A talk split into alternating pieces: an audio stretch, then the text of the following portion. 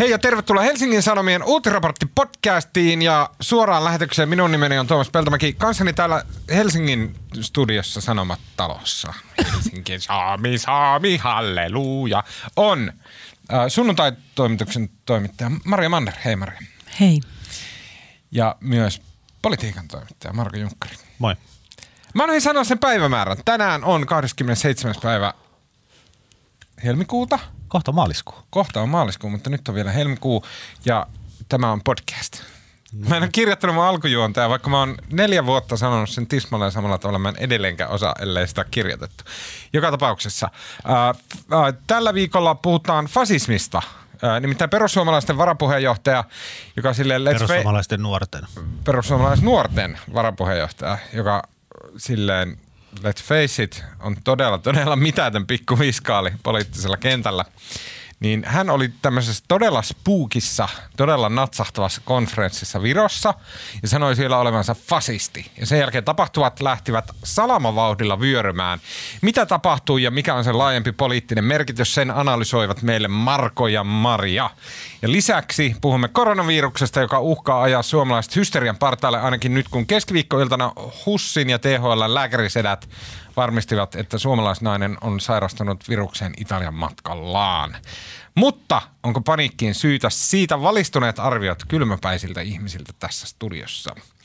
Ja vielä puhumme Peter Nygårdista, täysin kanadalaisesta eikä rahtuakaan suomalaisesta muotialan miljonääristä, joka on joka on tämmöisen äh, niin kuin omituisen ja vastenmielisen ja uh, niljakkaan ja inhottavan seksiskandaalin pääkonna – Ää, ja kenties jonkunnäköinen osoitus siitä, että miehet, joilla on rahaa, on hyvin todennäköisesti pahat mielessä.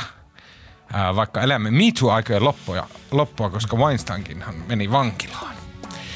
Lopuksi vielä hyviä keskustelun aiheita pitkien epämukavien hiljaisuuksien varalle.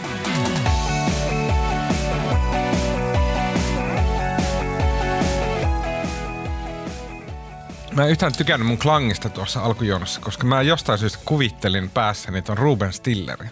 Jos, ja sit mun Mullekin tuli Stilleri mieleen. automaattisesti lähti nuottiin niin kuin matkimaan sitä. Niin rupesit, mä huomasin niin, sen. ja mä, se oli jotenkin tympeä. Toi meni tosi huonosti. Niin meni. Ystävät, me ollaan jotenkin urauduttu kaavoihin, kun tämä alkaa 15 minuuttia aikaisemmin ja kaikki on ihan sekaisin. No niin.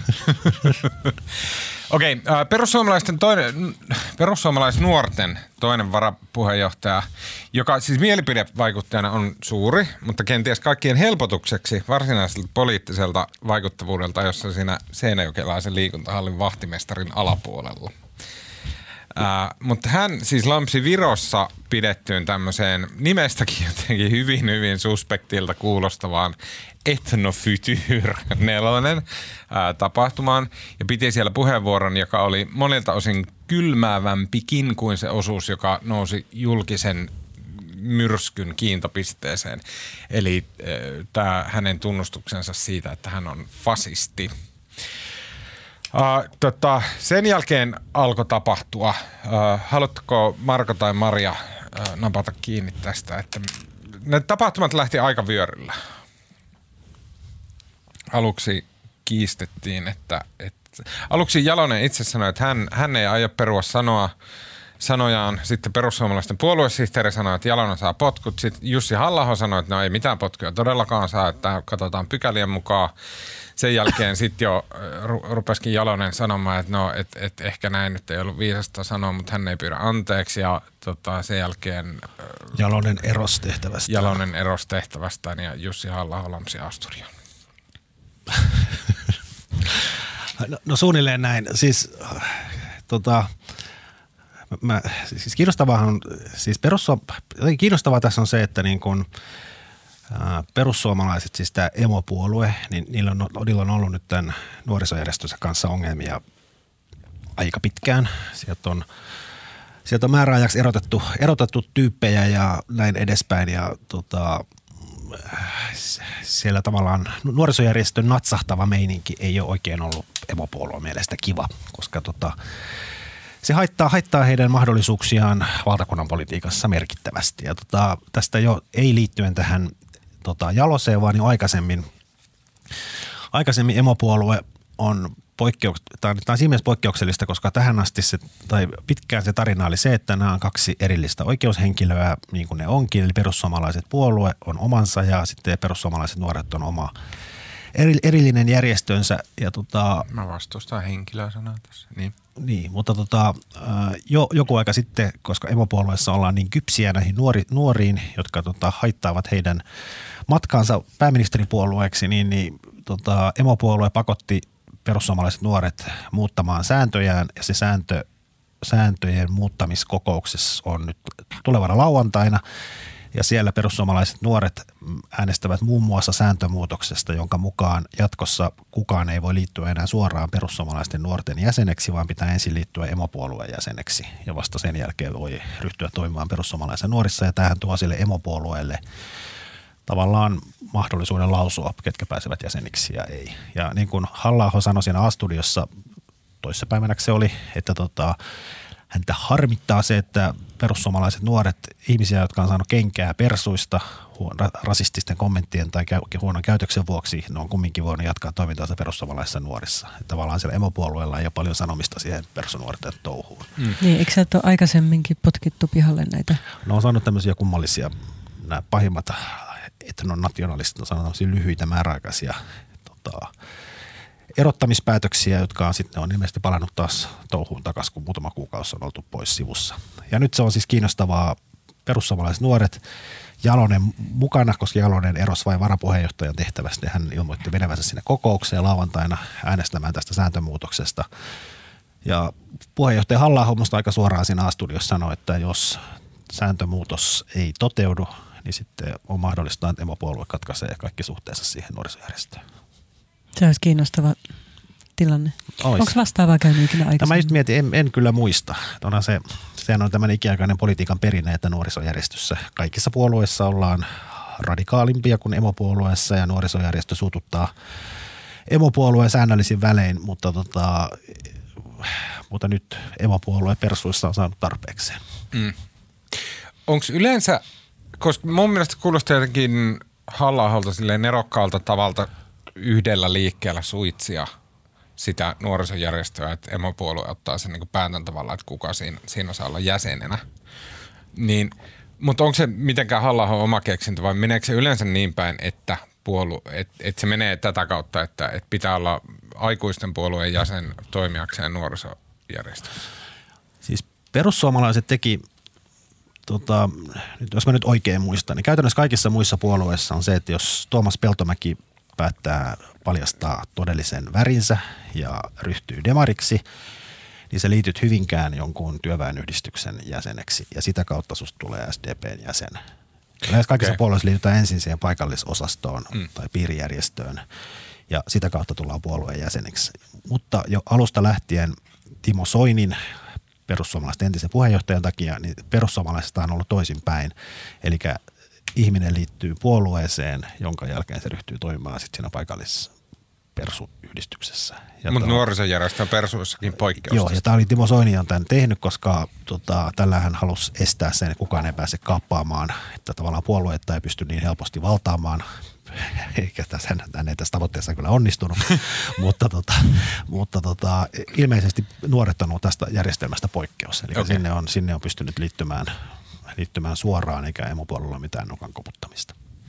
Miten sä Maria, katoiko sä Jalosen tai, tai tota, halla tota, Astudian haastattelua? Mä katsoin sen tota, Jalosen haastattai siis tämän puheen ja mietin tietysti siinä, että jännä, että nyt vaan tähän niin kuin fasisti niin. No sitten. Puhutaanko tästä puheesta nyt? Eli Puhutaan. siis kun, kun koko mm, Jalosen se fasistikohta, niin sehän lähti hyvin silleen tiiviinä – klippinä kiertämään internettiä ja tota, siinä, siinä oli tavallaan niin kuin vain lauseen puolikas oli klipattu, jossa Jalonen sanoi sanatarkasti sillä tavalla, että tänään minä olen ää, traditionalisti, etnonationalisti ja fasisti. Ja sen jälkeen klipillä kuuluu vielä, kun yleisö, missä tässä tilaisuudessa, niin puhkeaa uploadeihin. Mm. uploadeihin. Se on kaiken kaikkiaan niin kuin semmoisena 10 sekunnin pätkänäkin, niin se on hyvin kylmäävä. Mutta sitten jos vähän aikaa jakso googlailla, niin löysi tämän tota, pidemmän version, sieltä, joka näit, näiden suomalaisten niin kuin alt-right oikeiston netti... Ja minkä siis Jalo, Jalo, Jalonen ymmärtääkseni itsekin jako sen. Kyllä. Koko viist, se on 15 minuuttia pitkä, noin 15 minuuttia pitkä puhe. Joo. Ja se, se, koko, se versio oli siitä, että siinä näkyy muitakin puhujia sieltä Ethnofutur uh, Conference. Se kuulostaa niin natsilta tuon konferenssin nimi. Tai vittu. Näin. Ja tota, se, se oli vähän niin kuin, mä kuuntelin sitä puhetta, niin siellä oli kyllä muitakin kohtia, jotka oli, ne oli kyllä aika, mutta jos Maria jatkaa. Niin, mä ajattelin, tuskin ne nyt ne, niin ne Jalosen ajatukset ihan yllätyksenä tuli ehkä hänen puoluetovereilleen ja se aatemaailma. Että... Siinä voi sanoa ainakin sen, että useinhan sanotaan, että jos jostain puheesta klippaa semmoisen viisi sekkaa tai kymmenen sekkaa, että siinä niin irrotetaan asia kontekstistaan. Mutta tossa ei kyllä näin tapahtunut, että se, koko, se koko puhe on sitä samaa. Kyllä. että, ei, niin kuin, että ei se, niin kuin, se koko 15 minuuttisen katsominen ei kyllä niin kuin mitenkään lievennä tätä. Musta oli siksi itse asiassa vähän hölmistyttävää. Mä en katsonut sitä a mutta luin myöhemmin uutisista, kun Halla-aho sanoi siinä, että hänelle jäi arvoitukseksi, mitä Jalonen tarkoittaa sanoessaan olevansa fasisti. Mun mielestä ei. Mun mielestä halla oli täysin oikeassa siinä se nimenomaan se klipattu lause, se 10 sekunnin lause, niin se oli nimenomaan semmoinen lause, että edeltävä lause pystyy esimerkiksi vaihtaa sen merkityksen päinvastoin. Joo, mutta siinä asiayhteydessään. Mikä asiayhteys siis tarkoitan, on jos kuunteli, sen, ei, jos kuunteli sen koko puheen. Niin, niin, joo, joo, mutta siis halla sanoi tämän siinä vaiheessa, kun Aa. kukaan ei ollut nähnyt sitä koko Aa, puhetta. Okay, Silloin, no niin. kun vaan se pelkkä lause kiersi. Mutta se lausehan olisi voinut olla silleen, että joo, minua nimitellään Suomessa monilla ikävillä taso, taho, tavoilla, että eilen olin misogynisti ja tänään olen etnonationalisti ja fasisti ja näin. Niin, Sitten se ei käynyt ilmi, että sen takia mä tavallaan annan halla Maria puhuu eri asia. Niin. Maria viittasi siihen, että halla siinä A-studiossa ja jossain muussakin yhteydessä sanoi, että hän ei tiedä, hän ei tiedä mitä, mitä tämä Jalonen tarkoittaa tarkoitti sanoessaan olevansa fasisti. Ah, okay. niin. Ja tähän herätti niin kuin hilpeyttä, mm. että, niin kuin, että mitä, niin kuin, mitä niin kuin lisämäärityksiä se vaatii, jos ihminen sanoo, niin. että olen, olen fasisti. Ja eikö halla pidetä, pidetä yleisesti tällaisen suurimpana asiantuntijana Suomessa? että se oli, niin kuin, se oli, mutta se tämä nyt herätti somessa ja muutenkin vähän pilkkaa ja ihmetystä, mutta ehkä se niin kuin, taas siinä A-studiossa, minkä mä itse asiassa katsoin äsken uudestaan, niin, niin siinä, siinähän halla kyllähän nyt tietää, mikä fasisti on. No, totta, totta. Mutta siis sehän, se määritteli määritteli siinä niin kuin fasismiin, liittyy autoritäärisyys ja näin edespäin. Ja sitten sanoi, että, niin kuin, että mikään näistä määritelmän kuuluvista asioista niin kuin ei käy perussuomalaisissa. Et sen takia mm. hän ei ymmärrä, mitä hän tarkoitti tällä fasistilla, mutta niin ehkä toi on vähän justen halkomista. Niin kyllä siinä tulee semmoinen olo, että vähän vaikeaa tasapainottelua Mun mielestä jotenkin kanssa. sen Jalosen puheessa, niin se niin kuin missä mulla jotenkin se tuntui silleen tosi niin kuin selkäpiitä karmivalta oli se, missä se Jalonen rupesi niin kuin kertoa omaa henkilöhistoriaansa. Sitten se rupesi siinä kertoa, että niin kuin miten hän oli aiemmin, en nyt muista, että eihän nyt niin kuin mitenkään vihreäksi itsensä sanonut, mutta että oli enemmän tämmöinen joo, niin kuin, puna, niin, normaali ihminen.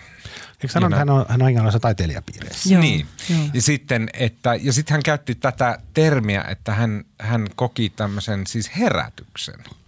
Ja sitten näissä natsahtavissa piireissä Suomessa muutenkin, niin nehän järjestää tätä awakening, ää, mm. tota, semmoista niin kuin ihme natsitapahtumaa, mihin tulee näitä niin kuin maailman niin kuin fasisti-intellektuelleja puhumaan. Ja se on järjestetty mun mielestä vuodesta 2018 Suomessa – ja niin kuin, että se on niin kuin ihan semmoista. Ja niin kuin, mulla kylmää toi tommonen tuohon noiden niin kuin fasistis, fasistien ja fasistis niin kuin fanittavien tyyppien, niiden, niiden retoriikan on tu, tullut tätä niin kuin herännäisyystyylistä puhetta. Ja se jotenkin – mutta se on vielä sillä tavalla vetova se hänen, miten hän esittää se asia, että ennen hän ei niinku tiennyt asioista mitään ja oli tämmöinen niinku naivi ja sinisilmäinen ja pyöritaiteilijapiirissä ja haihatteli, mutta sitten tänne saapui näitä maahanmuuttajia, hän niinku näki omin silmin niin. sen, että he eivät ole oikeasti avun tarpeessa ja niin edelleen. Ja sitten hänellä niin tosiasioihin heräsi niin.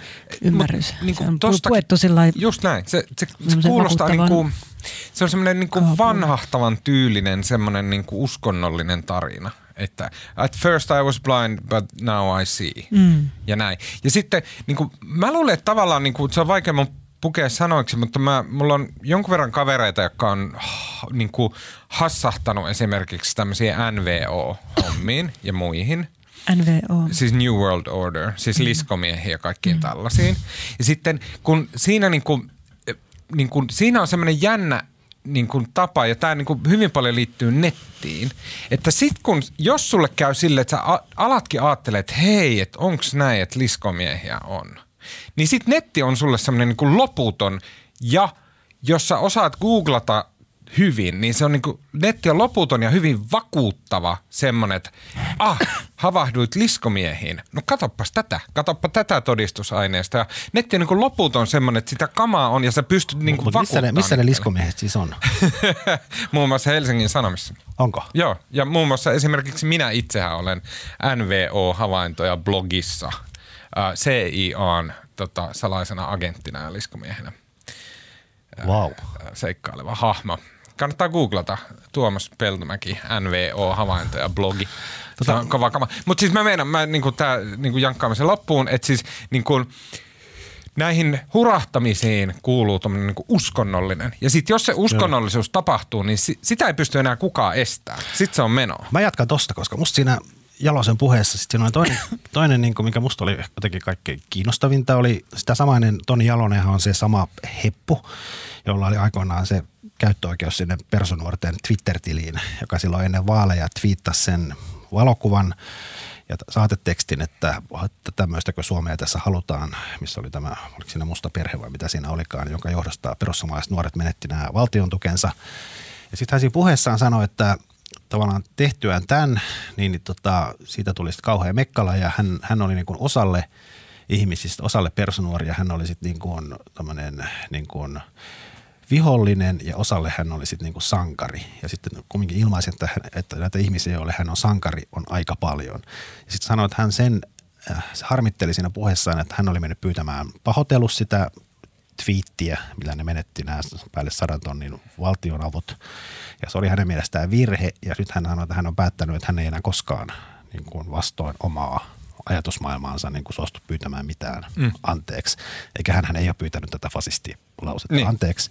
Ja sitten se jatko vielä, että, niin kuin, että hänen mielestään niin kuin, että hän ei hyväksy semmoista niin kuin poliittista taktikointia tai ajattelua sillä, että pidetään nämä fasistiajatukset niin kuin jotenkin piilossa ja koitetaan saada valtaa yhteiskunnassa ja vasta sitten, kun on 50 prosentin kannatus, niin sitten paljastetaan, että me ollaankin fasisteja, vaan hän on sitä mieltä nyt, että täytyy olla niin kuin avoimin korteen pelata Mitä? fasistikortteja kortteja alusta lähtien. Ja onhan tämä nyt tosi kiinnostavaa. Siis mun mielestä jännästi, niin kuin, tässä me seurataan tosi läheltä ja mun mielestä niin kuin, suomalaisessa kontekstissa tosi jotenkin niin kuin, ymmärrettävästi ja, ja läheltä nähdä, että mitä tarkoittaa radikalisoituminen. Että se tarkoittaa nimenomaan tätä, että sulla on toi niinku, äh, uskonnollissävytteinen semmoinen, että silmät on auennut näkemään totuuden, jota muut ei näe. Ja sitten toi niinku radikaali, että en peittele, en pyydä anteeksi niin kuin mä en halua sanoa, niin kuin, että, että Jalonen tässä nyt, niin kuin, että se tarkoittaa, että hän tästä on lähdössä mihinkään väkivaltaan, niin kuin, ei sitä.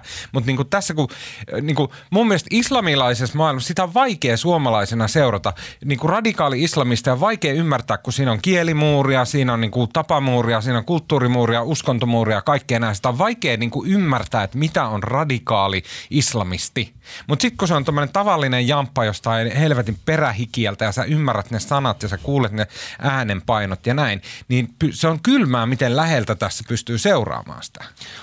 Niin, se on jotenkin niin se klassinen vallankumous syö lapsensa. Että kyllähän siis halla aikoinaan pidettiin niin kuin hyvinkin radikaalina. Ja niin kuin hän sanoi siinä A-studiossa, että, tota, että niin kuin ongelma on se, että koska perussuomalaisten maahanmuutto-ohjelma on muutenkin jo niin radikaali tai erilainen kuin kaikkien muiden puolueiden, niin sitä ei pitäisi niin kuin ylimääräisesti keikuttaa. Ja kyllähän niin kuin halla kuulosti niin kuin – varmaan tämän Jalosen ja hänen kaverinsa mieleen niin mm. niin ihan sairaan keski-ikäiseltä niin kuin konservatiivi jantta, jant, jantturalta. Sedältä. Niin, sedältä. Mm. Koska nämä, nämä tyypit haluaa... Tykkää kuunnella niin Bee Gees. Äh, kuuntelee Bee ja vaikka nämä haluaisivat olla avoimesti fasisteja niin nahkahousussa. Kertoo jotain Onko fasisteilla nahkahousut? Politiikan muutoksesta, mutta mietin sitä, että kun tässähän perussuomalaisetkin mielellään esittää sen, että se ongelma on täällä – tota, perussuomalaisten nuorten sisällä ja siellä on tämmöinen niin osa tätä etnonationaalisjengiä. Jos me nämä nuoret saadaan kuriin, niin ei mitään hätää, mutta kyllähän Siis perussuomalaisissa emopuolueessakin ja eduskuntaryhmässä kuitenkin esimerkiksi Suomen sisulaisia, ja vaikka heistä avoimesti sanoisi ääneen, että he ovat etnonationalisteja, niin kyllä heidän määritelmänsä kuitenkin on, vaikka suomalaisuudesta, on hyvin etnonationalistinen, eli että se on, se niin kuin, pitää olla niin kuin syntyperäinen suomalainen geneettisesti puhdas ja bla bla bla. Kyllä. Mm. Ja onhan se tosi kaksi naamasta, että siis samaan aikaan emopuolue ja puheenjohtaja kiinnittää nyt huomionsa ja toimii aika, on, on aika niin kuin kova liike, että nuorisojärjestöllä on niin kuin kaksi vaihtoehtoa, että joko nöyrytte tai itkette ja nöyrytte. Että tota, siihen on kovat otteet käytössä, mutta kyllä se, mitä nämä personuoret on myös käyttänytkin, että, niin kuin, että mitäs, entäs toi emopuolue, että siellä on Mäenpää puhuu vieraslajeista ja siellä on vaikka kuinka monta niin kuin nykyistä kansanedustajaa on käyttänyt niin kuin, sopimatonta kieltä tai saanut rikostuomioita puheistaan, että, niin kuin, että pitäisikö, sen, pitäisikö puheenjohtaja ensin katsoa se eduskuntaryhmä läpi ennen kuin rupeaa kiusaamaan näitä personuoria. Mm. Tämä on näin, näin useampikin personuori on jossain lausunut ja se on sinänsä kyllä ihan ymmärrettävä pointti ja kyllähän tämä näyttää niin kuin halla toiminta näyttää aika opportunistiselta, että nyt halutaan saada nämä niin kuin avoimin kortein pelaavat mm. fasistit niin. piiloon, että voidaan niin kuin jatkaa, tota, jatkaa mm. siellä Gallup-kärjessä mm. entiseen malliin. Niin. Tuliko teille niin kuin tavalliseen fasismi fanitukseen verrattuna? Kun eihän se nyt harvemmin, siis niin kuin, että ympäri Suomea nyt joku joka viikko nyt jotain fasistia idolisoi ja näin. Tuliko teille niinku eri fiilis tällä kertaa? Koska mun mielestä nyt oli jotenkin paljon nihkeämpää. Tai siis sillä, että se niinku, nyt tää oli paljon synkempää kuin sille. Siis verrattuna johonkin Teuvo Hakkaraiseen, joka silleen niinku saattaa päissään jossain huutaa, että hän muuten sitten rakastaa Hitleriä. Näin. Tämä on kaikki niin tosi kuvitteellista. Ei ole huutanut. Näin. Mutta siis saattaisi. Ja sitten se olisi silleen, että no, se teukka, olla teukka on siellä päissään, rakastaa Hitleriä näin. Että se on meidän teukka. Niin kuin, mikä siinä? Että se on silleen kuitenkin hyvin joviaalia ollut tämä meininki. Ja nyt jotenkin tämä niin tuntuu, että okei, että nyt rupeaa olemaan liian silleen, että okei, ne on organisoitunut su- Gallup suurimman puolueen niin kuin sisarorganisaatio ja näkyy olevan niin kuin läpeensä mustaa fasistiporukkaa täynnä – niin jotenkin mulla ainakin tuli semmoinen fiilis, että nyt tästä se niinku hauskuus rupeaa häviään tästä hommasta.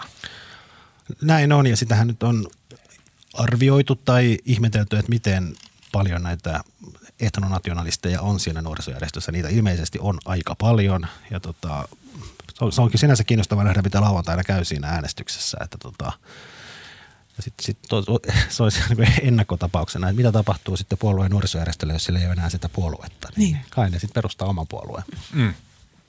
Miten si- tästä lauantai-äänestyksestä vielä, että miten sitten jos halla on niin kuin Setä ja Bee Geesin kuuntelukanta ei mene läpi, vaan mitä jos siellä löytyykin sitten tota, halua?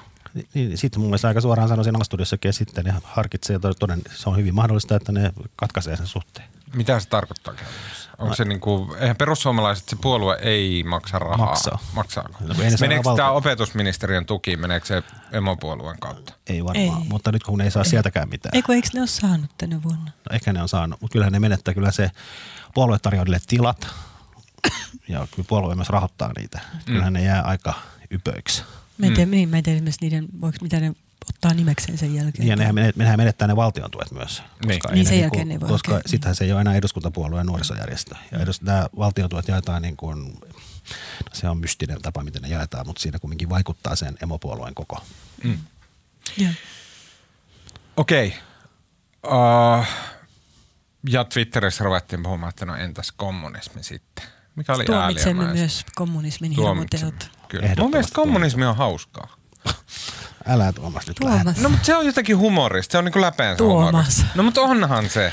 Nyt sun pitää taas, Tuomas, mikä se videoohjelma oli, missä sä kutsut sitä jotain rouvaa kommunistiksi? Just näin. Tuo on nyt tosi, se on hauskaa. tosi noloa. Mä vieläkin hävettää siis Kommunismi on niinku, se on semmoinen akuankka juttu. Et sä nähnyt, että Tuomas oli jossain joku... Heikommassa lenkissä. Heikoin lenkki ohjelmassa.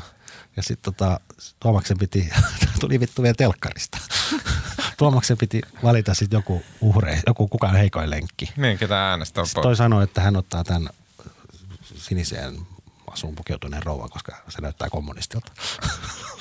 Ne, se oli ihan hauska. Kaikki nauro. Se oli kaikkien mielestä hauskaa. Miltä näyttää kommunismi? Ei miltä, ei se tietenkään näyttänyt kommunismi. Kun mä yritin, että mikä olisi silleen täysin randomein syy äänestää television viihdevisailussa joku pois, niin semmoinen niin kommunisti viha olisi hyvä. Ne, mun mielestä se oli tosi hauskaa. Niin oli kaikkien muidenkin mielestä täällä mustamalla. Mä yhtä ihmettelen, että sä oot siellä liskomieslistalla.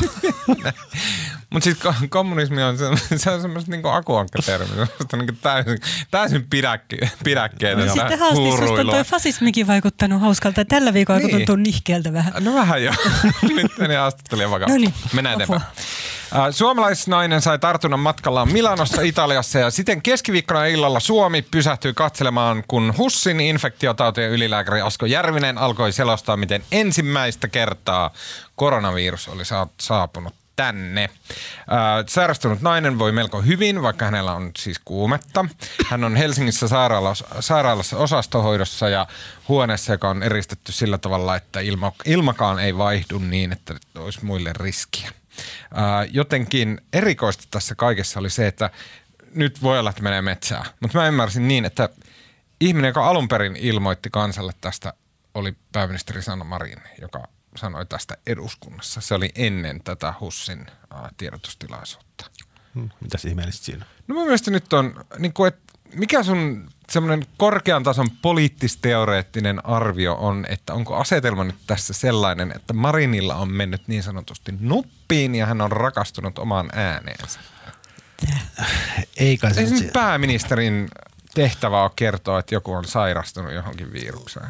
No, no ei se nyt yleensä raportoi. Virukseen, joka on lievempi kuin Yleensä raportoi sitä, että Peltomäellä on flunssa, niin, niin Marin ei sitä kai kerro yleensä. Mutta, tota, no mun mielestä oli täysin ymmärrettävää. Kyllähän siis pääministeri on jatkuvasti, jos on tämmöinen uhkaava pandemiatilanne, niin kyllähän, niin kuin on, kyllähän pääministeri on niin kuin parhaiten informoitu ja saa jatkuvat niin kuin tilannepäivitykset. Ja kyllähän nyt siis,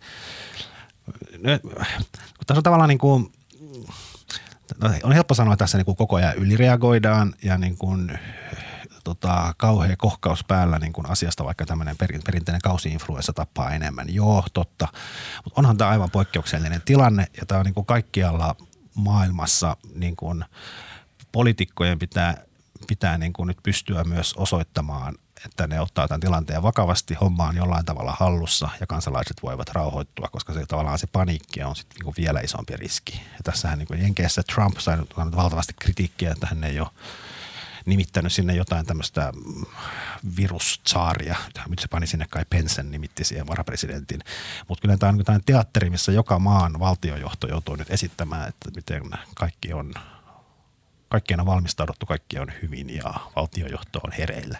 Mm. Ja itse asiassa tänäänhän se jatkuu. Äsken oli tuon pääministerin ja parin muun ministerin info. Ja nyt tänään on myös eduskunnan kyselytunti peruutettu ja siellä on sitten tämmöinen pääministerin ilmoitus koko eduskunnalle koronaviruksesta. Ja aiemmin päivällä tänään Marin on vielä myös info, informannut myös oppositiopuolueet asiasta. Että kyllähän tässä nyt no niin. poliitikot toimii aika voimallisesti ja kyllä se on niin kuin viesti on se, että valtiojohto toimii. Marja, mikä sun fiilis on, jos mulle niin kertaan, jos mä, niin kuin, jos mä en tietäisi koronaviruksesta mitään, esimerkiksi en olisi tätä päivää käyttänyt lukien sen Wikipedia-sivua ja näin, ja sitten mä saisin kuulla, että okei, että pääministeri – järjestää tiedotustilaisuuden, jossa hän informoi koko maata siitä, että tämmöinen virus on. Ja pääministeri käy informoimassa myös poliittiset vastustajansa, että nyt on vakava paikka, että tämmöinen virus on. Ja näin, niin se, se kuulostaa niin kuin tosi, tosi hälyttävältä. Mutta onhan tämä tilanne hälyttävä. Heräs, niin, siis mehän ei tavallaan tiedetä vielä, miten vakava tästä tulee. Koronaviruksesta ei yksin tiedetä vielä kauheasti. Ja mä, itse, mä ajattelen itse niin, että musta on ihana ja hyvä, että viranomaiset ottaa vakavasti pandemian riskin. On, on, kyllä, kyllä. Etenkin kun puhutaan jostain Suomen kaltaisesta maasta. Silloin vaikka kun Kiina pani kaiken seis ja sulki ihmiset koteihin ja kyliin ja kaupunkeihin, niin siinä heräsi tietysti huoli, että kun ei voinut oli vaikea arvioida, onko ne toimet ylimitoitettuja vai ei, vai mistä ne kertoo, koska Kiina on totalitaristinen järjestelmä. Mutta yleisesti ottaen, kun me tiedetään, mä sanon varmaan viimeksi, kun me tiedetään, että – kuitenkin globaali pandemian ja ihan tappavankin pandemian riski tavallaan meidän elinaikana. Jos ei se nyt ole koronavirus, niin voi tulla joku muu. Joskus lähitulevaisuudessakin niin se on ihan olemassa ja siksi musta on hienoa, että viranomaiset ottaa semmoiset vakavasti ja näyttää sen ulospäin. On, on. Ja mä allekirjoitan tämän. Kyllä. tähän, mutta en mä tiedä. Ei mulle, ei mulle se... tullut Marinin tiedotustilaisuudesta vielä sinänsä sellaista ei mullakaan, niinku, ei, niinku ja siis herännyt huolta. Mä, mä oon hyvin musta... ihastunut Sanna Mariniin. Hän, hän vastasi, hän replysi niin, siis pointtina, pointtina, pointtina tässä on ehtinyt jo, tässähän on oppositiosta on tullut jo viime viikolla ja on tullut tavallaan niin kuin kritiikkiä hallitusta kohtaan siitä, että se ei ole valmistautunut tarpeeksi tai ei ole kertonut asiasta tarpeeksi. Ja mm. Tämähän on niin kuin tämän tyyppinen virustauti, niin tämä nyt on niin viimeinen asia, missä kukaan haluaa tämmöistä poliittista tappelua, mutta sekin, että nyt hallitus nyt niin vet, vaikka vetäisi vähän överiksi, mutta nyt se ainakin osoittaa, että se on touhua asian suhteen jotain. Nyt tavallaan se päästään yli siitä semmoisesta rasittavasta poliittisesta väännöstä, että onko tehty tarpeeksi vai ei. Aina parempi, aina parempi, väännöt, aina parempi ne vältettäisiin sillä, että niin kuin THLn ylinjamppa – kuka ikinä onkaan, jolla on valkoinen takki ja kaikkea muuta vakuuttavaa. Ja niin, ne, oli kans, siellä Niin, mutta mitä sillä Marinilla siellä tekee? Niin onhan se, onhan se kumminkin, se toimii tässä nyt vähän niin kuin puhemiehen. Hän johtaa tätä maata. Niin ja sitten jos osoittautuisi, että viranomaiset esimerkiksi ei ole varautuneet tarpeeksi, niin kuitenkin syytökset kohdistuisi häneen, joten tavallaan ihan ymmärrettävää, että hallitus haluaa näyttää siltä, että he toimivat. Mm. te, mun, anteeksi, mun täytyy tässä välissä joka tapauksessa kysyä, että oletteko te varautuneet niin kuin esimerkiksi kotona jollain ruoka- tai juomavarannoilla siihen, että tulee joku tauti tai karanteeni? Mä oon komentanut mun lapset pesemään kätensä. Mäkin, mekin, aina. mekin eilen puhuttiin kotona. Meikä lapset pesee nyt kätensä aina kotiin tullessaan. Joo, kotiin tullessaan ja, ja koska, kouluun mennessä. Koska siis mulla oli mun entisen asuinkumppanin kanssa aina kiistaa siitä, että hän varastoi siis kotiin ruokaa siltä varalta. Mutta miksi? Että, no siltä varalta, että kun hän siis pohti paljon tulevaisuuden kysymyksiä työnsä puolesta. niin, tuota, Sarkasmia tippuva. Mutta joka tapauksessa, ja siis hän oli varmaan ihan oikeassa siinä, että on ihan mahdollista, esimerkiksi joku biologisen aseen uhka, että joku laittaisi vaikka juomaveteen jotain, tai sitten tämmöinen globaali, siis Bill Gateskin on varoittanut jostain tämmöisestä hyvin tappavasta pandemiasta joka voi levitä meidän elinaikana, mm. niin se voi tapahtua tosi nopeastikin. Mutta mua ärsytti se siksi, että meillä oli pieni keittiö ja sieltä yläkaapista vei musta älyt niin tarpeettomasti tilaa ne säilykepurkit, joita me oltaisiin sitten syöty karanteenissa mulla ollessamme. On, mulla on. Mutta, mä, mä pärjäisin varmasti, varmasti kuukauden pystyisin elättämään itseni ja perheeni. Oikeasti? Joo, mutta sen takia, että mä harrastan näitä, näitä hommia. Mitä? En survo, survival. Mitä sä harrastat? Ruoan laittaa.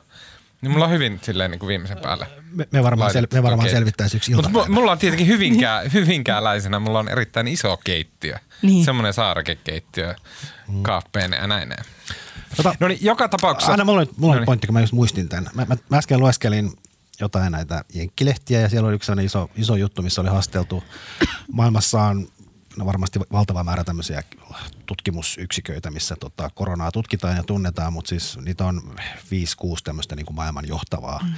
Ja tota, olla tota, Lontoossa sijaitseva yksikön nimeä enää muista, niin, niin, tai joku muu näistä viidestä, niin, niin se oli tehnyt jo alusta lähtien tehnyt semmoisen niin kuin aina havaittujen tauti niin kuin tapausten perusteella, niin kuin, että missä, mihin kaupunkeihin se seuraavaksi mm.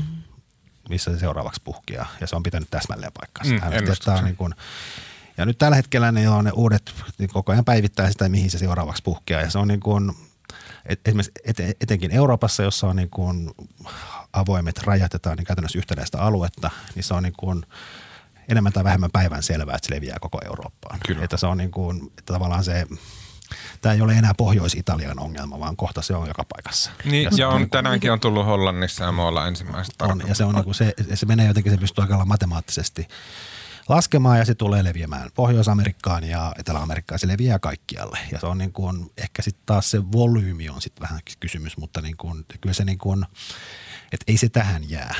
Ei. ei. Mitä, mitä, mikä on parhaita arvioita sun nähdäksesi siitä varallisuudesta? En mä oikein siitä osaa sanoa. No, en, siis, siis sehän on kaksi.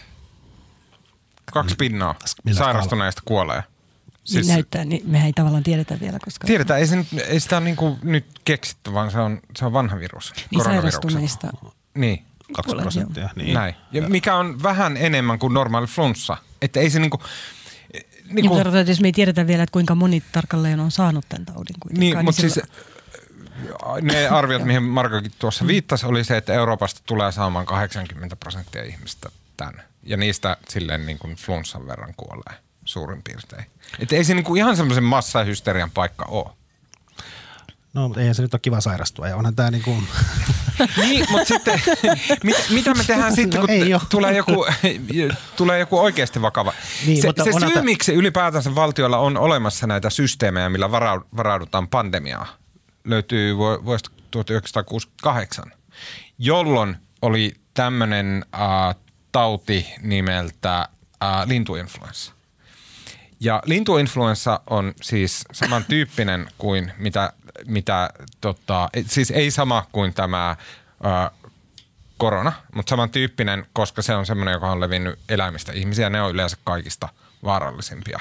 Ja siis lintuinfluenssa, sen tappoprosentti oli 50 – Eli jos sä sait sen, niin 50 pinnaa mahdollisuutta, että sä kuolet. Ja se oli se syy, miksi valtiot havahtu siihen, että, että näihin täytyy nyt ruveta varautua, että jos, jos nämä tulee. Hmm. Mutta siis se ero tähän tavalliseen kausi-influenssaan on kuitenkin se, että siitä niin influenssasta tiedetään, miten se käyttäytyy, kuinka paljon suurin piirtein tappaa, mihin aikaan se tulee ja miten, mihin se sitten kesän mennessä laantuu ja niin edelleen. Kun taas koronavirukseen, tai ymmärrän sen, että siihen liittyy vielä niin paljon epävarmuustekijöitä, Kyllä. että sen takia sen tai niin kuin on sanottu monen kertaan, että tavallaan sekin, että pystytään hidastamaan sen levitämistä on hyvä, koska sitten ostetaan ehkä vähän aikaa sille, että voidaan tehdä tutkimusta. Mutta esimerkiksi vaikka sikaviruksen suhteen, sehän oli siis virus, joka oli ollut kiertämässä jo kymmenen vuosia ympäri mm. maailmaa, mm. mutta se matkan varrella muuttui jolloin siitä tuli vaarallinen. Mutatoituu, joo, kyllä. Niin, tai mitä ilmeisemmin siis näin käy. Joo. Niin, ja se on, niin kun, ilmeisesti ne vaarallisimmat muutokset on semmoisia, että se niin kuin, ne palaset, mistä se virus muodostuu, niin ne, ne vähän niin kuin sekoittuu. Ne, mm-hmm. se, se vähän niin kuin törmää seinään se virus, sitten sillä niin kuin rämisee uuteen ja sitten sit se on vaarallinen. Näitä on ollut niin. vi, mun mielestä viisi, neljä tai viisi pandemiaa viimeisen sadan vuoden aikana – joista tunnetuin oli 1918 Espanjan tauti, joka puolentoista vuoden kierron aikana tappoi 100 miljoonaa ihmistä. Ja se oli, uh, se oli tämä H1N1, joka myöhemmin tuli sitten mm. sika-influenssana, niin kuin samantyyppinen. Uh, mutta, no ei, joo, ei mitään. Niin, mä voisin vielä sanoa, että kyllä siis niin kuin oli kausi-influenssan tasoinen tai ei, ja mä, mä, mä, mä en taas osaa siitä tietä, tietenkään sanoa yhtään mitään, mutta onhan tämä vaikuttanut jo nyt. Tämä on niin kuitenkin oli hauska huomata, miten tällä viikolla nyt ekan kerran pörssikurssit reagoi suhteellisen dramaattisesti. Ne on nyt laskenut pari päivää ja tavallaan tähän asti markkinoilla, jossa teoriassa diskontataan kaikki tulevaisuuden näkymät, on suhtaudut tähän lepposasti, mutta nyt ei enää suhtauduta. Mm-hmm. Ja kyllähän kun mä luin, luin jotain juttua tänään, missä oli listaa näistä erilaisista vaikka isoista globaaleista firmoista ja millaisia ratkaisuja ja päätöksiä ne on tehnyt, niin kyllä tämä niin kuin, siis moni firma on kieltänyt matkustamisen kokonaan. Japanissa esimerkiksi ilmoitettiin tänään, että koulut on kiinni koko maaliskuun. Ja siis kyllähän tästä vaikuttaa niin kuin dramaattisesti ihmisten arkielämään. Mm. Mutta mun mielestä edelleen se kysymys on, että vaikuttaako se niin kuin aidosti oikeasti sen vuoksi, mitä se on, vai sen vuoksi, että mitä, niin kuin, miten siihen reagoidaan. Niin, no esimerkiksi niin. markkinareaktiothan aina on tavallaan vähän, markkina, vähän niin kuin, tai niin kuin markkinat reagoi siihen, yritän, yrittäen arvata, miten muut reagoi. Niin, kyllä. Tietysti no siinä mielessä on vähän irrallaan tosi maailmasta ja nyt tietysti kun kurssit on noussut pitkään, niin ne, ne on varmaan ihan semmoista pitkään odotettua pudotusta Varma... muutenkin. Mutta Markolla oli, sä olit tavannut jonkun työläisen sahat. Kerro se saha.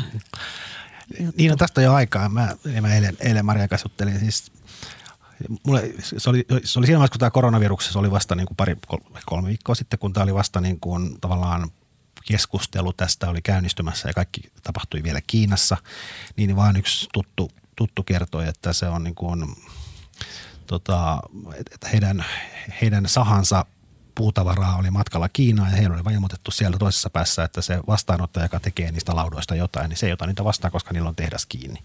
Ne joutuu käytännössä, niin kuin ne ei tiedä, mitä ne teki niille laudoille, mutta todennäköisesti ne joutuu polttamaan ne siellä Kiinan päässä, koska ne ei myöskään voi jättää ne sinne, ei, järkeä tuoda ne takaisin Suomeen, eikä myöskään oikeastaan voi jättää sinne satamaan, koska se maksaa niin paljon, ne joutuu tuhoamaan ne laudat. Ja sitten ma- maailmallahan pörrää näitä tankkereita tyhjillään tällä hetkellä. Mm. Tässä niin tämä, tämä tulee vaikuttaa maailmankauppaan dramaattisesti. Mikään, mitä mä oon tilannut Kiinasta, ei ole tullut. Ei ole lähtenyt edes liikkeelle. Se on ihan mm. hirveätä.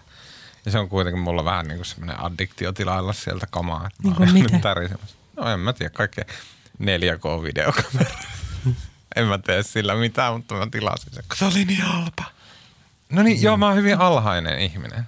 Niin, kyllä tämä vaikuttaa, vaikuttaa niin kuin, Anteeksi. musta toi sen, mitä Tuomas sanoi, toi on hyvä kysymys, että onko tämä niin kuin itse virus vai tota, siihen reagointi, mikä vaikuttaa mm. nämä. Mutta siis onhan tässä puhutaan niin kuin valtavista asioista. Siis Eurooppaan voi olla, että niin kuin joudutaan ottaa raja, rajavalvonta takaisin käyttöön ja tota, jos nämä kontit, kontit, laivat jää satamiin tai kontit ei kulje, niin, niin se tuhoaa niin kuin, tai pysäyttää maailmankaupan. Niin tässä on kaikki tämmöisen niin kuin globaalitalouden niin kuin peruspilarit murenee.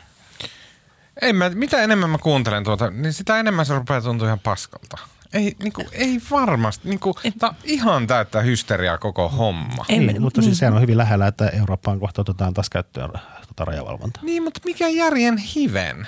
Musta tuntuu, että on vielä tosi aikaista sanoa, että onko tämä ylireagointia Mutta tämä on nähty. Me ei vaan, Sika-influenssa, lintuinfluenssa, SARS, kaikki nämä nähtiin ja ei kellekään käynyt mitään. Okei, siis ne, jotka sen saa ja kuoli, niin joo joo, mutta ei se ollut semmoinen niin kuin helvetin tuli niin kuin mitä nyt maalaillaan.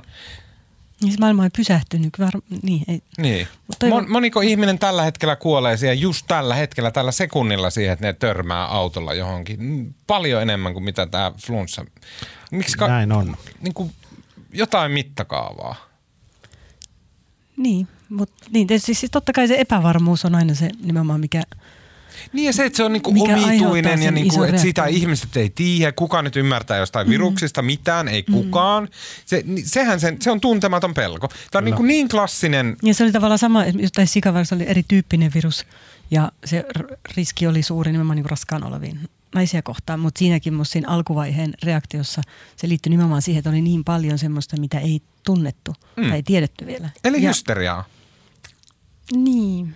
No jos mä mietin, mä, mä, just niin mä toivon, että viranomaiset suhtautuukin vakavasti kaikkiin mm. potentiaalisiinkin uhkiin. Tietysti voi puhua, että onko mediareaktio ollut liioteltu tai niin edelleen, jotkut matkustuskielot. Mutta... Ja, ja, mä, mä lueskelin tässä joku aika sitten, että se ei liittynyt nyt tähän podcastiin, vaan muuten, niin, niin tavallaan miten ihmiset reagoivat niin kuin pelkoon. Sitten se oli tota, joskus 80-luvulla Dallasissa, siellä oli tota, silloin kun AIDS oli, AIDS, AIDS oli tavallaan havaittu ja oli lähtenyt leviämään. Ja tota, sitten se tuli 80-luvun lopussa, siellä oli joku niin kuin nainen, joka oli pettynyt miessukupolveen puoleen. Ja sitten tota, hän sanoi jossain lausunnossa, että hänellä on AIDS ja hän niin kuin kostaakseen miessukupuolelle. Hän levittää sitä tahallaan sitä AIDSia panemalla maissa paljon miehiä tämmöinen uutinen tuli Dallasissa ja siitä tuli semmoinen niin aivan kamala mekkala. Kaikki lehdet oli täynnä sitä. Kaikki miehet rupesivat käyttämään kondomia. niin. ja se, niin kuin, se muutti koko kokonaisen miljoonakaupungin niin kuin, seksuaalisen käyttäytymisen yhdessä, parempaan. parempaan yhdessä. Niin. Mä luulen, että tuossa vähän toiveajattelua. Ei, mutta siis se mullakin tuli mieleen, että siis okei, okay, että jos ihmiset reagoi siihen, että okei, okay, että hirveä kamala kammottava koronavirus tulee sieltä jostain Kiinan kauheasta niin kuin eksoottisesta maasta ja jyllä yllää täällä ja kaikkia muita rasistia, rasistisia undertoneja, mitä tässä on, niin okei, jos sen niin kuin vaikutus on se, että jengi pesee kätensä paremmin ja myös esimerkiksi tämä kausiinfluenssan seuraamukset jää sitä kautta niin kuin miedommiksi, niin okei, se on hyvä asia. No, me, niin, no, mutta kyllä tässä on myöskin siis, että aika monen ihmisen elämä voi jäädä lyhyemmäksi kuin se muuten mm, jäisi. Niin, no, se on totta. no niin, nyt mennään kuule no niin. eteenpäin. Okei. Tällä vi- viime viikolla ja tällä viikolla on seurattu suomalais-kanadalaisen muotialan äh, yrittäjä ja moguli Peter Nygordin äh, tapauksen leviämistä aluksi kanadalaisessa lehdistössä, sitten yhdysvaltalaisessa ja lopulta myös suomalaisessa lehdistössä. Eli kyse on tästä Peter Nygordista, joka äh, jolla, joka on hyvin vanha mies nykyään. Ja tota, hänellä on hyvin paljon rahaa. Ja sillä rahallaan hän on jossain vaiheessa ostanut Bahamalta tämmöisen saaren puolikkaan. Ja tota, sitten täällä saaren puolikkaalla on semmoinen niin totaalisen mauton huvilakompleksi, jossa on kaikkia ihmeen lohikäärmeitä ja leijonapatsaita ja aivan semmoista niin kuin todella typerää mautonta – ja sitten täällä omassa niin kuin huvilakompleksissa hän on järjestänyt tämmöisiä pam- pamper party hommia, jo, johon on tota, yrittänyt vikitellä monin, moninnäköisin erilaisin keinoin uhkailemalla, ää, maksamalla rahaa, tota, houkuttelemalla, valehtelemalla, niin mahdollisimman paljon mahdollisimman nuoria, mahdollisimman kauniita, lähinnä bahamalaisia, mutta myös muita, muun muassa suomalaisia nuoria naisia. Sitten hän on täällä siellä niin kuin väitteiden mukaan tämä Nygård on käyttänyt heitä seksuaalisesti hyväkseen, ahdistellut kaikilla muillakin tavoin niin kuin iljettävästi ja vastenmielisesti kohdellut heitä. Tässähän on olemassa se mutta, että kuten Nygård itse, joka kiistää kaiken tämän, niin hän väittää, että tämä on hänen naapurinsa, joka on toinen sitten tämmöinen amerikkalainen miljona, miljardööri, niin että tämä on tämän miljardöörin mustamaalauskampanja. Ja sitten tavallaan siihen asti, kunnes oikeudesta jotain varmaa tietoa tulee, niin, niin kukaan nyt ei tässä kuitenkaan sitä viime, viimekätistä totuutta tiedä. Niin, siis mä en ole asiankaan hyvin perehtynyt, mutta siis huomasin, että tämä Nygårdin Newgord ja hänen puolustuksensa tai hänen nämä asiamiehensä, ne iloitsivat siitä New York Timesin jutusta, joka oli viikko sitten, missä oli tätä kaksi toimittajaa vai oliko se kolme peräti, kuukauskaupalla selvittänyt näitä väitteitä ja näin. Ja ne oli sitä mieltä, että se New York Timesin juttu todisti, että tämä naapuri on, ja siinä myös kerrottiin, että se naapuri on rahoittanut tätä joukkokannetta Kyllä. ja osallistunut siihen. Ja tarjonnut näille tytöille, jotka ainakin, todistaa New Yorkia vastaan, niin tarjonnut rahaa, maksanut näistä todistuksista. Oliko se niin, että siellä oli kaksi tyttöä, jotka sanoivat, että he ei ole koskaan nähnytkään sitten. Mm. Mutta se oli kuitenkin kaksi tyttöä niin kuin aika isosta joukosta, jotka... Joo. Mm. Mutta sitten esimerkiksi suomalainen media on haastatellut suomalaisia tämmöisiä niin kuin tunnettuja kaunottaria, Kata Kärkkäistä, Linda Lampeeniusta, ketäs näitä muita saman genren tyyppejä on. Mm. Janina Frostel, häntä ei ole varmaan haastateltu, mutta hän on esiintynyt kuvissa ja tota, nämäkin naiset sitten kertovat, että joo, että hekin on käynyt mm. täällä Newgordin tällä tota, Pamper Party ää, tota, huvilalla siellä hengailemassa ja, ja tota, sitten, että kohtelu on ollut aika aika hurjaa ja aika hirveää. Ja tota, en mä tiedä, mitä tästä pitäisi olla mieltä. Mun mielestä tämä niin jotenkin tämä on sama viikko, jolloin Weinstein meni vankilaan, tai niin kuin, että okei, että hänet todettiin syylliseksi näihin tota, asioihin ei lähelläkään kaikki, mistä häntä syytetään, mutta niin kuin, jonkunnäköinen niin ikävä viestihän tämä on siitä, että ei MeToo-aika todellakaan siihen pääty, että Weinstein menee vankilaan. Koska sitten sieltä pupsahtaa jonkunnäköinen Nygordin liehuva letteineen ja sitten – sillä on samalla tavalla pillu mielessä kuin kaikilla muillakin miljonääreillä. No mutta näinhän se on. Niin, Hypätään tämä mä... hyppy nyt ensin, niin kuin sanot. Niin, mä jotenkin odotan ja toivon, että Rita Tainola jotenkin kertoisi tuota, Kerro se. kokemuksista. Niin, siis eikö Linda Lampenius sanonut, että Rita Tainola, joka oli aikoinaan Seuralehden toimittaja, niin oli kutsunut hänet mukaansa tänne Oscar Gaalaan. Eikö se ollut Kata Kärkkäinen? En ole ihan varma. Mun mielestä tämä kertomus tuli Kata Kärkkäiseltä. Ei kun Linda okay. Lamperius, mm. aivan, tori, sorry. Niin. Ja siis Tainola, joka on sitten tehnyt nä- näkyvän ihastelun uran iltasanomien erikoistoimittajana, etenkin viihdetoimittajana ja on hyvää pataa suuren joukon suomalaisia julkiksia kanssa ja tämmöinen tota, legendaarinen viihdetoimittaja, niin kuitenkin on ollut ilmeisesti hyvä ystävä Peter Nygårdin kanssa. Ja viettänyt aikaa siellä Pahamalla. Viettänyt aikaa siellä Pahamalla ja sit, niin, olisi tosi kiva kuulla mm, niin Tainolan roolista ja kokemuksista siellä. Tässä on tietysti niin jotkut Nygårdin vanhat ystävät, se on surullista tavalla, esimerkiksi Aira Samulin, joka tietysti, hän on nyt 93 tietääkseni, että Mä en tiedä kuinka, milloin hän, kuinka paljon hän on viettänyt aikaa, ilmeisesti aika paljonkin, niin jotenkin puolustaneet ystävää, että aina käyttäytynyt mukavasti ja kivasti ja niin edelleen. Ja niin. sehän näistä Ja sano jotain, mä en muista sanaa tarkemmin, mutta jotain todella päräyttävää, että eihän tässä niin miljonäärejä jahdata ja eihän tässä voi koska, kohta mies olla miljonääri ihan niin. rauhassa. Ja noin sanoo mulle jotkut muutkin Peter Nygårdin aikalaiset tai vanhat ystävät, että eihän tästä tule eräs ehkä paras kuulemani teoria oli se, että tämä, niin kuin syntyvyysongelmatkin selittyy tällaisella, kun miehet ei uskalla enää lähestyäkään naista, kun 30 vuoden kuluttua voi saada syytteen ihan viattomasta toiminnasta, mutta, tai aikanaan viattomasta. Mutta minusta tämä kertoo myös nämä reaktiot jotenkin siitä, että se on ikävä, että ihmiset, jotka ne voi olla mukavia joillekin ja niin kuin äärimmäisen pidettyjä sosiaalisissa kuviossa ja verkostoituneita ja niin edelleen. Ja sitten niissä saattaa olla joku puoli, mitä ei välttämättä mitä välttämättä kaikki ei näe. Että Totta kai. Ja yleensä se puoli on se niin kuin, niin. mikä on haarojen välissä ja se pidetään, niin kuin, niin. se ei kuulu julkiseen mutta, sfääriin. Niin, mutta ilmeisesti tässä Peter Nykordin tapauksessa ei edes ollut, että taisi olla joku hyvin kätketty, synkkä, pimeä puoli. Mm. Mutta vaikka ne jotkut ystävät sitten ovat kertoneet vierallensa siellä hänen käyttäytyneen herrasmiesmäisesti, niin aika monet kuitenkin olivat todistaneet myös näitä juhlia. Mm. Mä, mä jäin miettimään sitä, kun, ja se oli itse asiassa Kata Kärkkäinen mainitsi myös Rita Tainolan siinä yhteydessä, missä Kata Kärkkäinen, se oli Helsingin Sanomien haastattelussa, missä hän kertoi, että hän, hän oli mennyt sitten Nykordin kanssa käymään täällä hänen huvilallaan ja sitten, että tota, äh, hän oli aluksi mennyt johonkin vierashuoneeseen yöksi ja sitten mm. Nykord oli niin kuin, käynyt hakemaan hänen laukkunsa ja tuonut omaan makuuhuoneeseensa ja näin. Ja sitten, että Rita Tainola oli ollut silloin mm. siellä huvilalla. Ja myös tämä joku toinen toi Leena Sarvi. Joo, ja näin.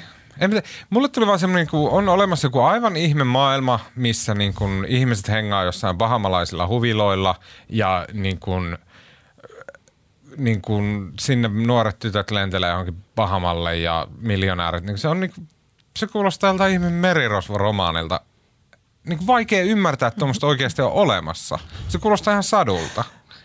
Se kuulostaa joltain teinipojalta, joka haaveilee samasta. samasta. Niin, niin mä itse mä palaisin, mä en tiedä Mut mitä Rita Tainola niin tässä sanoo, kun mä luin vaikka siis silleen, niin mä tarkoitan, että niin mielikuvituksellista – jossain pahamalla saa, niin mitä helvettiä? Niin. Mä taas sitä, että mä luin vaikka Aida Samulin tämän Leena Sarven kommentteja siitä, että Peter on käyttäytynyt asiallisesti. Ja niille, mitä vaikka siis esimerkiksi itsensä paljastajia, tai vähän kaukkainen hyppy, mutta kuitenkin. Siis kun nuorena tyttönä niitä näki hullun usein. Mm. Niitä vaan niin kuin, siis musta ne oli, ja kaikki mun ystävät oli nähnyt niitä. Ja tuntuu, että ne on niin kuin ihan normaali osa elämää. Ja sitten jossain vaiheessa me huomattiin, että, tai tuntuu, että niitä ei enää tapaa missään niin. tai tuu vastaan. Ja sitten mietin silloin, että johtuuko se siitä, että ovat itse kasvanut, että ne valitsee sellaisia uhreja. Ikävä kyllä hyvin ni. Niin, ja mitä ilmeisemmin näin Susta on. tuli 14-vuotiaana liian vanhaa. Niin, luultavasti. Niin. Jo, niin, joka tapauksessa. Mut, ja sitten näin mä oon käsittänyt, että edelleenkin niitä on ja seksuaalista häirintää nuoria tyttöjä kohtaan esimerkiksi on. Mutta mä tarkoitan sitä, että samassa kaupungissakin voi olla, tai se ihmiset, ne voi, tavallaan sitä näkee vaan niin kuin aika rajoitetun osan todellisuutta joskus. Mm. Ja se on musta tällaisissa tapauksissa Mun mielestä, niin kuin, ja tullakseni takaisin tähän Miitsuuhun, niin mun mielestä Miitsuun niin kuin, okei, okay, mm. tosi mahtava, että joku Weinstein, joku yksi Hollywood-tyyppi saatiin telkien taa, niin kuin jee, mahtavaa. Mutta Miitsuun ehdottomasti suurin merkitys oli nimenomaan näyttää toi, että on olemassa erilaisia todellisuuksia, joita me ei nähdä, josta ei voi olla minkäännäköistä käsitystä. Esimerkiksi mä muistan edelleen sen aamun, kun yhtäkkiä mä avasin somen ja siellä niin kuin mun tuttavat – Ihmiset, mm. jotka mä tunnen ihan tavalliset, eikä mitkään semmoiset niinku hillittömät babet jumalauta, että vaikea pitää itsekin näppejä erosta, niin ovat näin. Ihan joka ikinen nainen, kenet mä tunnen, mm. niin kuin mummosta 11-vuotiaaseen, kaikki sanoo, että me too. Niin. Ja se oli just semmoinen niin perspektiivi semmoiseen, että niin kuin mä en tiennyt, että tämä universumi on olemassa. Niin, vaikka sä oot luultavasti ollut samoissa baareissa ja samoissa niin, juhlissa. Ja, niin, mutta niin, se oli niin käsittämätön. Niin, koska se ei vaan näy sulle. Ja ehkä samalla tavalla Peter Nygordilla on ollut paljon rikkaita ja vaikutusvaltaisia ystäviä ja siis vaikka ystäviä, jotka on tuoneet sinne näitä niin. julkiksi niin.